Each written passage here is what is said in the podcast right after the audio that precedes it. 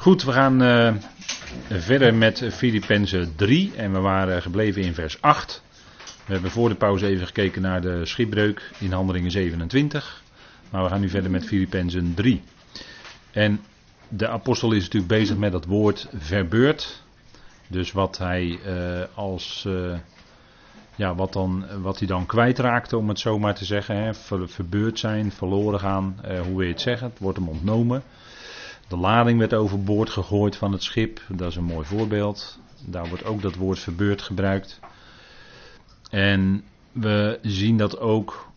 Hij achtte dat alles. Hè, vers, 3, vers 3, vers 8 gaat verder. Maar voorzeker, ik acht ook alles verbeurd te zijn. En dan zegt hij omwille van het alles overtreffende van de kennis van Christus Jezus mijn Heer. Dat woordje alles heb ik op deze dia tussen haakjes gezet, omdat het in uw concordante vertaling ook dun gedrukt staat. Dus het staat niet in de grondtekst. dat woordje alles daar, omwille van het alles overtreffende. Maar in ieder geval, dat is wel de gedachte. Uh, maar er staat letterlijk omwille van het overtreffende van de kennis van Christus Jezus mijn Heer. En dat overtreffende, dat, is, uh, dat kun je ook vertalen eventueel met superieur. Het is iets wat uh, boven iets anders uitgaat, of wat over iets anders gesteld is of wordt. En dat uh, superieur zijn, het overtreffende, hè, voor Paulus was dat heel duidelijk hier, het overtreffende van de kennis van Christus Jezus, mijn Heer. Dat ging voor hem boven alles uit.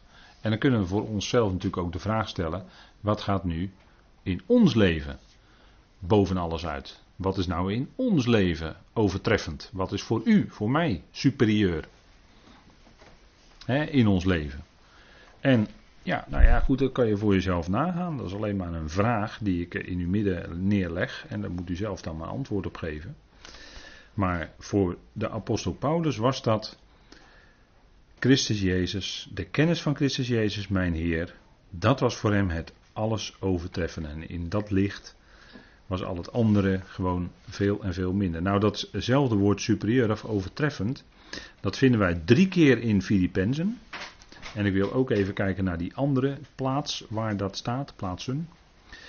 Uh, dat hebben we al behandeld hoor, maar goed, Filippenzen 2 vers 3. Daar staat, uh, niets doen uit tweedracht. Dat is een hele goede principe. Niets doen uit tweedracht. Of uit eigendunk. Kijk, niets doen uit tweedracht, dat is een effect van het feit dat Paulus in Efeze zegt dat wij uh, hebben dezelfde geest. Dus er is één geest, Efeze 4.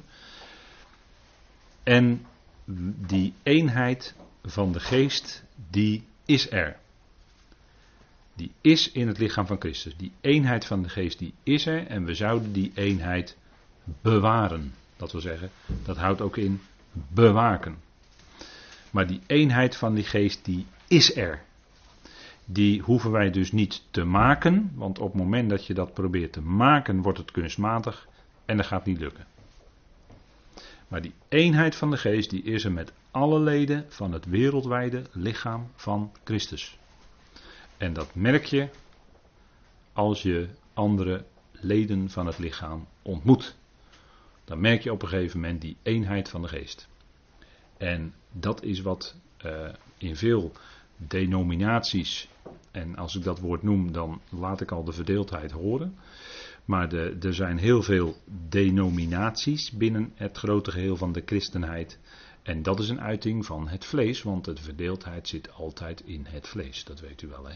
Verdeeldheid zit altijd in het vlees. En als de verdeeldheid ontstaat.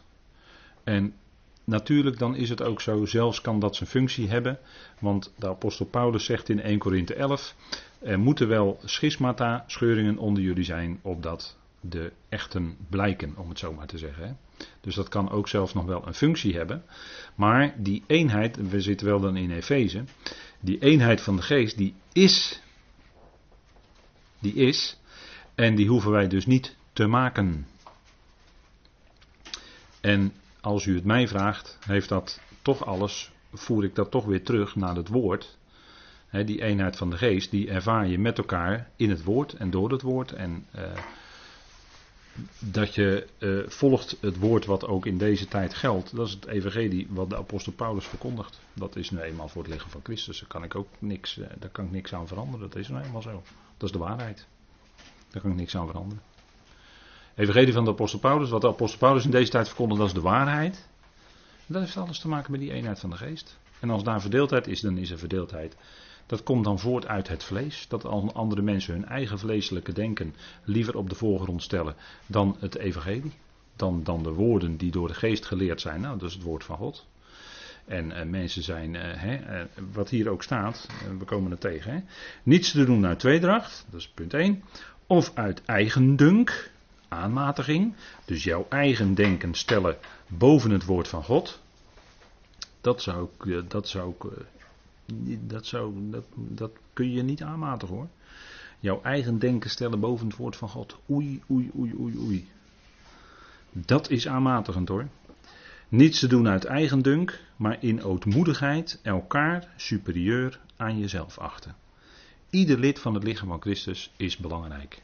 En ieder lid van het lichaam van Christus is daar op de plaats waar God die, dat lid wil hebben.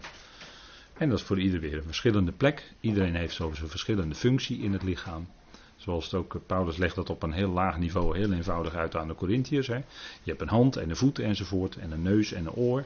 En iedereen heeft zo zijn eigen functie in het menselijk lichaam. Goed, dat is heel eenvoudig als laag niveau. Hoger niveau is Efezebrief. Maar daarin zegt hij dan ook dat al die leden, die hebben diezelfde geest. En er is dus sprake van één geest. één lichaam dus. Er is één lichaam, zegt Paulus ook in Efeze 4, één lichaam. En er zijn niet allerlei lichamen, maar, of twee of drie. Maar er is maar één lichaam van Christus in deze tijd. En dat is wat geroepen wordt. En dat heeft alles te maken met Paulus. Dat is nou eenmaal zo. Maar laat in ootmoedigheid elkaar superieur aan jezelf achten. elkaar superieur aan jezelf achten. Zeker, zeker. Maar dat wil nog niet zeggen, dat wil nog niet zeggen dat wat de leden zeggen op grond en uit de Bijbel, dat dat dus ook altijd superieur aan anderen geacht moet worden. Want je moet wel toetsen aan de schrift ook het, of het ook zo is. En God geeft gaven in de gemeente. Hè, dat bedoel ik dus de gemeente wereldwijd, het hele lichaam van Christus. God geeft gaven in de gemeente. En uh, het is niet zo dat er maar een. Want dan zou er natuurlijk een kakofonie kunnen ontstaan. Hè? Dat zou zomaar kunnen. Hè? De een roept dit en de ander roept dat. En uh, de ander heeft die achtergrond en roept dat. En, uh, en dan zou je dus, als je dat volgt, hè, dat, dat superieur aan jezelf achter, dat, dat het dan ook zou inhouden dat wat dan iemand op een gegeven moment uh, zegt vanuit het woord van God, dat dat dus superieur is aan jouzelf of aan het woord van God. Nee. Zo kan je dat niet interpreteren. Het gaat om de omgang met elkaar in het lichaam van Christus. Maar zodra het gaat om onderricht geven vanuit de schrift, ja nee, maar dan moet de schrift ook klinken. De schrift is dan maatgevend, die staat bovenaan, die staat boven ons. Die schrift, dat is absolute waarheid, die staat boven ons. Daar kunnen we niet mee marchanderen, daar kun je niet mee, die kun je niet versjaggeren. dat, dat, wil zeggen, je kunt het niet aanlengen met allerlei dingen die er niet bij horen. want dan ga je de zaken vermengen. En als je dat gaat doen, dat kan heel mooi lijken met heel schoonklinkende woorden enzovoort enzovoort. En met, met zegenen enzovoort allemaal. Hè? Maar dat wil nog niet zeggen dat dat dan onversneden het pure evangelie is wat vandaag moet klinken. Kijk, die schrift, die staat boven ons allen. En wat het evangelie aangeeft, dat is maatgevend. Voor alle leden van het lichaam van Christus. En daar kun je niet mee, daar kun je, daar kun je niet mee sjoemelen maar als het gaat in de omgang met elkaar, de dagelijkse omgang met elkaar in het lichaam van Christus, daarvan zegt Paulus, in ootmoedigheid elkaar superieur aan jezelf achten. En, en je, hebt, je hebt vol ontzag en diep respect voor ieder ander lid van het lichaam van Christus, want het zijn allemaal leden.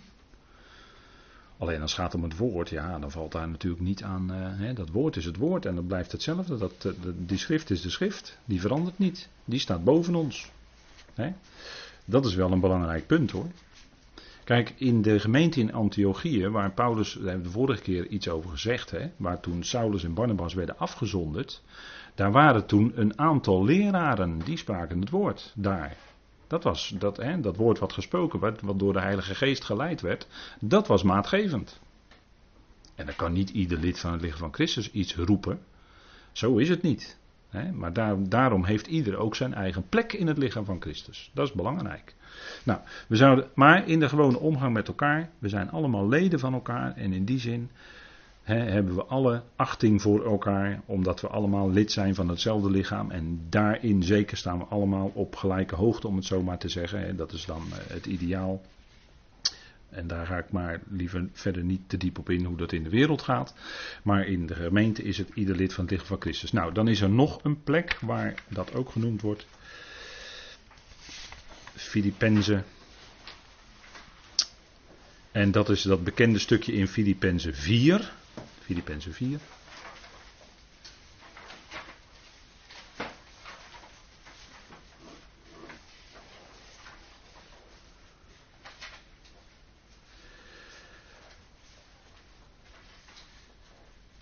En er staat dan in vers 6, daar is dan laatst ook over gesproken op zondag. Wees in niets bezorgd.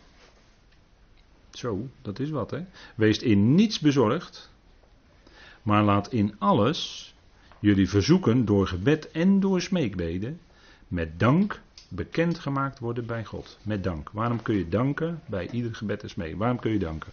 Dat kun je omdat je weet dat Vader alles in zijn hand heeft en dat Vader alles tot het goede uitwerkt.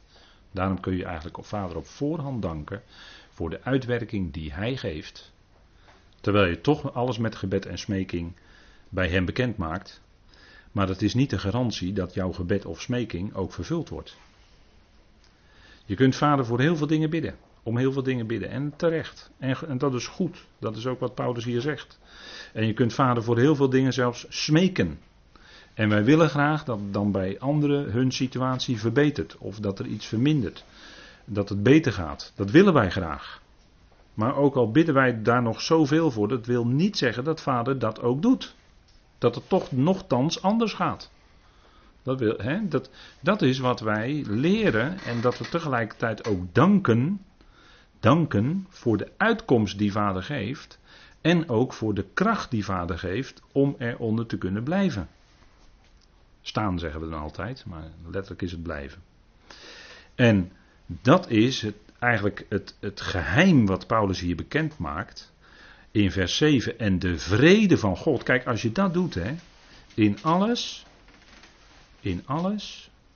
Je verzoeken. Want we hebben veel op ons hart wat we God willen verzoeken. Wat we hem willen vragen. Wat, wat we hem ook vragen. Dat is ook goed. Er is helemaal niks mis mee. Door gebed en door smeekbeden zelfs. Maar dan is het met dank bekendgemaakt worden bij God. En de vrede van God, want je laat het uiteindelijk in die dank, laat je het uiteindelijk toch bij Vader. En daardoor kun je ook tot dat punt komen dat je in niets bezorgd meer bent. Kijk, dat woord bezorgd zijn, dat heeft te maken met je steeds weer herinneren. Je steeds weer, je herinnert je steeds weer iets, of je brengt je steeds weer iets in herinnering. En dan zeggen wij, ja, daar maak ik me zorgen over. Over die en die. Of over hoe het met die en die gaat. Of mijn kind of mijn kleinkind. Daar kun je je zorgen over maken, zeker. Maar Paulus zegt hier, wees in niets bezorgd. Dat gaat nog verder dan Petrus, want Petrus zegt, werp al je zorgen op hem. Paulus gaat verder dan Petrus, want Paulus zegt: wees in niets bezorgd.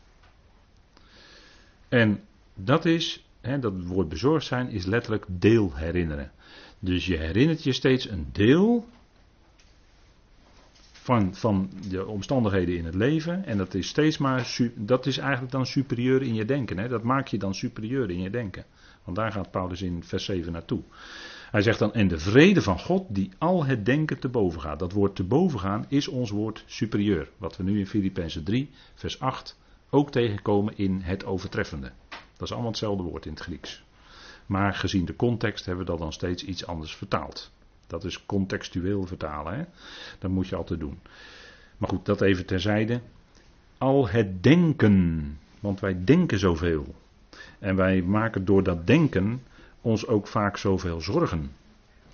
Maar die bescherming die om je hoofd hè, dat is hier een bescherming. En in Efeze 6 wordt gesproken over een helm. Dat zit dan rondom je hoofd, dat bewaart aan je gedachten. En hier gaat het specifiek over die vrede van God. Die al het denken te boven gaat. Dus die vrede van God gaat dan boven jouw denken uit. Die gaat dan jouw denken overheersen. Daar komt vrede in, in dat denken. Dan gaat niet meer datgene wat jij steeds maar jezelf in herinnering brengt, waar jij je zorgen over maakt, gaat dan niet meer superieur zijn in je denken, maar die vrede van God. En daar gaat het om. Dat is heel belangrijk wat Paulus hier aanreikt. Want dat is een gevolg van wat in vers 6 staat. Dat we die zaken, al die zaken die wij op ons hart hebben, die, waarvoor we bidden. Je bidt voor je kinderen, je bidt voor je kleinkinderen, je bidt voor je ouders, je bidt voor je schoonouders, je bidt voor, nou noem maar op hè. Je bidt voor hoe het in de gemeente gaat, of hoe slecht het in de gemeente gaat, of hoe verdeeld de gemeente is, enzovoort. Kan je allemaal voor bidden, is niks mis mee, want het houdt je bezig. Het ligt op je hart. Je bidt ervoor. En toch zegt Paulus: wees in niets bezorgd. En wat is het geheim? Al jouw smeekbeden met dank bekendmaken bij God. Kijk, dat danken, dat staat niet in het Oude Testament als er gesproken wordt over bidden. In het Oude Testament wordt heel veel gesproken over bidden en smeken en je hart uitstorten voor God. En dat is fantastisch, dat is heel goed om te doen. Dat zegt de psalmist ook. Hè? Stort je hart uit voor hem. Is heel goed, moet je doen. Maar Paulus zegt dan nog met dank. Waarom? Omdat Paulus die God bekend maakt uit wie en door wie, door wie, door wie alles is. En uiteindelijk ook tot wie alles zal zijn. Maar dat door wie, daar hebben wij het moeilijk mee. Zoals het nu gaat in ons leven. Of het zoals nu gaat in het leven van die ander. Daar hebben wij het moeilijk mee. Maar dat is uiteindelijk toch door Hem. Door wie? Door God die liefde is. Hij doet het niet verkeerd in uw en mijn leven. Dat, hij doet het niet verkeerd. Nee, het gaat zoals Hij uiteindelijk bedoelt, maar we moeten ook die uitkomst voor ogen houden dat hij het uitwerkt tot wat hij goed vindt. En uiteindelijk komen we toch met z'n allen bij hem, tot hem. Dat is de uitkomst. Nou, als je dat weet, dan gaat die geweldige vrede van God in je hart neerdalen. En dat gaat dan je denken overheersen. Dat wordt dan superieur in je denken. En dat is wat Paulus ons van harte toebidt en toewenst. Die vrede niet met God, maar die vrede van God. Die vrede van God. En dan leer je het ook om langzamerhand de dingen bij God niet alleen neer te leggen, maar ze ook bij Hem te laten. Dat is een hele bekende. Hè? Wij zijn vaak zo met die hand, wij willen het allemaal vastpakken. Wij willen het allemaal onder controle houden. We zijn vaak controlefreaks. Hè? We willen alles onder controle en dan hebben we die hand zo gespannen. En daar word je zo moe van als je je hand zo gespannen dicht moet houden. Maar als je je hand nou heel eenvoudig zo open houdt voor God, dan wordt hij heel ontspannen. Dan leg je hem neer. Vader, het is in uw hand. En ik doe mijn hand open, ik laat het los, in gebed, in smeekbeden, bij u, met dank. Ik mag het aan u overgeven. En dan gaat die kracht, en dan gaat die geweldige vrede van God, die gaat je denken dan overheersen. Daar heeft Paulus het over. De vrede van God, want bij God is het vrede hoor.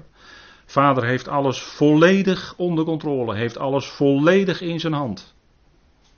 Vader heeft volledig vrede, om het zo maar te zeggen. Want hij zal alles voeren naar de uitkomst die hem voor ogen staat. En die uitkomst is goed. Die uitkomst is fantastisch. En die vrede van God die alle denken te boven gaat, dat zal jullie harten en jullie gedachten, tweede keer hè, al het denken te boven gaat, al jullie gedachten, dus gaat twee keer over wat hier allemaal in dat kopje rondgaat. Dat heeft ook alles met je hart te maken. Dat is één hoor in de schrift zal jullie hart en jullie gedachten verzekerd bewaren. Dat is alsof het een, een, een, beveiligde citadel is met allemaal soldaten eromheen die het bewaken. Dat is het beeld wat Paulus hier gebruikt. Verzekerd bewaren in Christus Jezus. En kijk, dan, dan, ja, dan heb je een ander, dan, uh, dan ziet het er van binnen bij je anders uit. Want dan is niet meer jouw eigen denken superieur, maar zijn vrede heeft de overhand in jouw denken. En dat is wat Paulus ons allemaal toewenst. En dan kun je ook iets meer gaan begrijpen dat hij zegt: wees in niets bezorgd. dat is geen gemakzuchtige zorgeloosheid, die Paulus, daar heeft hij het helemaal niet over. Maar het gaat erom dat je je zoveel zorgen maakt over dingen die jij niet kan veranderen. Daar maak jij je zorgen over. Want jij bent die controlefreak. Jij wil het in je handje houden. Jij wil het veranderen. En het gaat niet anders. Het gaat net die andere kant op dan dat jij eigenlijk had bedoeld of graag gewild. Of zoveel dingen eromheen had geregeld. En toch gaat het die andere kant op. En daar heb je het moeilijk mee en dan maak je je de zorgen over. maar laat het nou los, laat het nou in zijn hand. Zo heeft Paulus ook geleefd. Terwijl hij gebrek leed, zou je naar de mens denken, hoe moet het verder? Ik heb niks meer. Nou, dan gaf God toch weer net datgene wat nodig was om weer even een stapje verder te kunnen. En dat had Paulus natuurlijk ook geleerd. Wees er niet bezorgd. Paulus was net natuurlijk zo'n mens als wij. En dat is dat superieure. Daar wil ik op wijzen. Dat woord superieur vinden we dus drie keer in Filippenzen. Dus alle drie keer heel belangrijk. Heel belangrijk punt. Heel praktisch punt ook, alle drie keer. Hè? Heel praktisch. Voor ons dagelijks leven. Voor je leven van alle dag. Al die situaties. God verandert je situatie niet. Maar kijk, dit is, dit is Filippenzen 4 vers 4 tot 7. Is het medicijn, zou ik bijna willen zeggen. Waardoor jij van binnen in die situatie anders bent. En daar gaat het om. Dat is het geheim wat Paulus hier aanreikt. Nou, kijk, en dat is dan die vrede van God, dat die dan superieur is over ons denken. Dat bewaart dan onze gedachten. Vader, het gaat goed. Het gaat volgens uw plan. Het gaat niet zoals ik, maar het gaat zoals u dat wil. En dat is goed en daar dank ik u voor, Vader. Niet mijn wil, maar uw wil geschieden. Dat zei de Heer Jezus toch ook in Gethsemane in dat gebed. Niet mijn wil, maar uw wil geschieden. En dat is zo moeilijk, want als jij een sterk mens bent met een hele sterke wil, dan heb je daar natuurlijk wel eens moeilijk mee. Maar het gaat niet zoals jij wil, maar het gaat zoals hij wil. In uw, jou en mijn leven. En dat is nou net anders dan dat wij menen of moeten of denken dat het moet of enzovoort enzovoort. Hij is veel wijzer dan dat wij zijn. Wij zijn vaak zo ontzettend eigenwijs. Hè? Maar hij is veel wijzer dan dat wij zijn. Nou, laat het nou over aan zijn wijsheid hoe hij het doet. In uw leven, in het leven van uw kind, in het leven van uw kleinkind, in het leven van enzovoort enzovoort. In al die dingen. Al die duizend en één praktische dingen van elke dag. Het gaat zoals hij het bedoelt, zoals hij het wil. En dan is het ook goed. Het is goed, vader, zoals u het doet. En als je daarin leert rusten, dat is een proces, dat is een groeiproces om daarin te leren rusten. Dan zul je ontdekken hoe geweldig die vrede van God is. En hoe, die, hoe dat verkeerd zorgen maken, hoe dat dan verdwijnt uit je denken. En dat is ook goed voor je rikketik trouwens. Maar goed, dan hebben we nog een beetje lichamelijke goede uitwerking misschien ook van het evangelie. Zou best kunnen, weet ik niet. Maar dat is geen garantie dat u niet ziek wordt hoor, want u wordt ziek. En u wordt bij tijd en helaas ook ernstig ziek. Dat is nou eenmaal zoals het met ons mensen gaat, want we zijn stervend. En dan kun je gebedssamenkomsten houden wat je wil, maar je wordt niet genezen daardoor. Moet ik toch mensen teleurstellen, maar dat gaat hem niet worden. Helaas. Want we zouden natuurlijk allemaal het eeuwige leven hier op aarde willen hebben. Maar dat is niet zo. We zijn stervend. Wat wij leven noemen is sterven. En we zullen toch allemaal eens die gang moeten maken. Ja, dat is tenzij de bazuin gaat natuurlijk. Daar kijken we naar uit. En dat, eh, ja, nu gaat u weer lachen. Gelukkig. Omwille van het alles overtreffende. Kijk, Paulus heeft hier over het alles overtreffende van de kennis van Christus Jezus, mijn Heer. Kijk, die fakkel op, die, op, de recht, op het rechtse plaatje hier op deze dia. Die fakkel in de duisternis. Kijk, in de duisternis geeft zo'n fakkel heel veel licht. Hè? Dat is fantastisch. En dat was eigenlijk de wet voor Paulus. Maar nu ontmoette die Christus Jezus, en dat was een licht, feller dan de middagzon. En als je die fakkel zou houden in die middagzon in het Midden-Oosten, dan is die fakkel is helemaal geen licht meer. Want die zon is veel feller. Dus die fakkel die verdwijnt qua licht in het niet vergeleken met die zon. Nou, en dit is dan een licht wat Saulus omstraalde, nog feller dan die middagzon. Dus was nog veel feller dan die fakkel. En dat is wat Paulus bedoelt, het alles overtreffende van de kennis van Christus Jezus, mijn Heer. Dat was voor hem boven alles uit. Hè? En, en let op dat hij zegt, Christus Jezus, daar wil ik dan mee afsluiten. Christus Jezus, mijn Heer. Zegt hij niet zo vaak hoor. Misschien hier wel de enige keer in de hele schrift. Vaker zegt hij denk ik onze, onze Heer Jezus Christus en vaak dat ons. Maar hier is het heel persoonlijk mijn Heer. Dat wil zeggen, Christus Jezus had het in zijn leven voor het zeggen. Heel persoonlijk. Paulus was in dienst van die Curios. Christus Jezus, die verheerlijkte Heer. Die had het voor het zeggen in zijn leven. En op dit kaartje ziet u drie reizen die hij gemaakt heeft, plus de reis naar Rome. Dus dat was die enorme activiteit die zich in het leven van Paulus ontwikkelde. In dienst van Christus Jezus, mijn Heer. En dat is ook heel persoonlijk. Hè? Het is, Paulus zegt: Het is mijn Heer.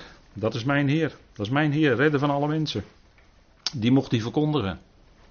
daar, sprak hij over met Prisca en Aquila toen ze met z'n drieën tenten zaten te maken. Natuurlijk ging het gesprek daarover. Ging over Christus Jezus natuurlijk. Dat kan je toch niet anders voorstellen dan dat. dat was hun leven. En hij noemt vijf keer, vind ik eigenlijk wel mooi dat getal. Vijf keer spreekt hij over mijn God. Ook in Filippenzen. Filippenzen 4 vers 19 spreekt hij over mijn God. En er staat, mijn God nu zal iedere behoefte van jullie vervullen in overeenstemming met zijn rijkdom in heerlijkheid in Christus Jezus. Geweldige tekst hè. En het is zo enorm waar wat daar staat. Hij zal iedere behoefte van jullie vervullen. niet wat wij allemaal bidden, maar wat hij acht dat wij nodig hebben. Dat is toch onze behoefte en dat zal hij ook vervullen.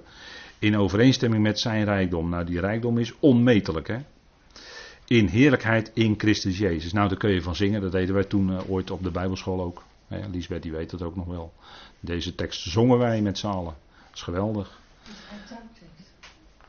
Ah, is nog een trouwtekst van iemand hier ook, die hier uh, van Margreet is uh, geweldig. Nou, dat is een geweldige trouwtekst. Als dat boven je, boven je huwelijk staat, hè, dat, dan ben je rijk. Hè.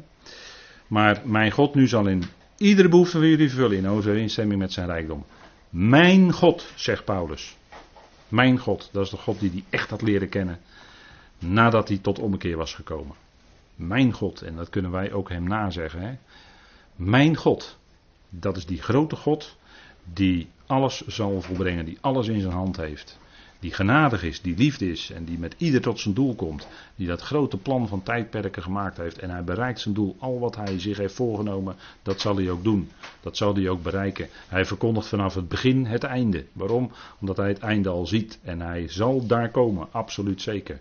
Gaat niks mis in zijn plan, het gaat allemaal goed. Maar en, staat in vers 23 ja, maar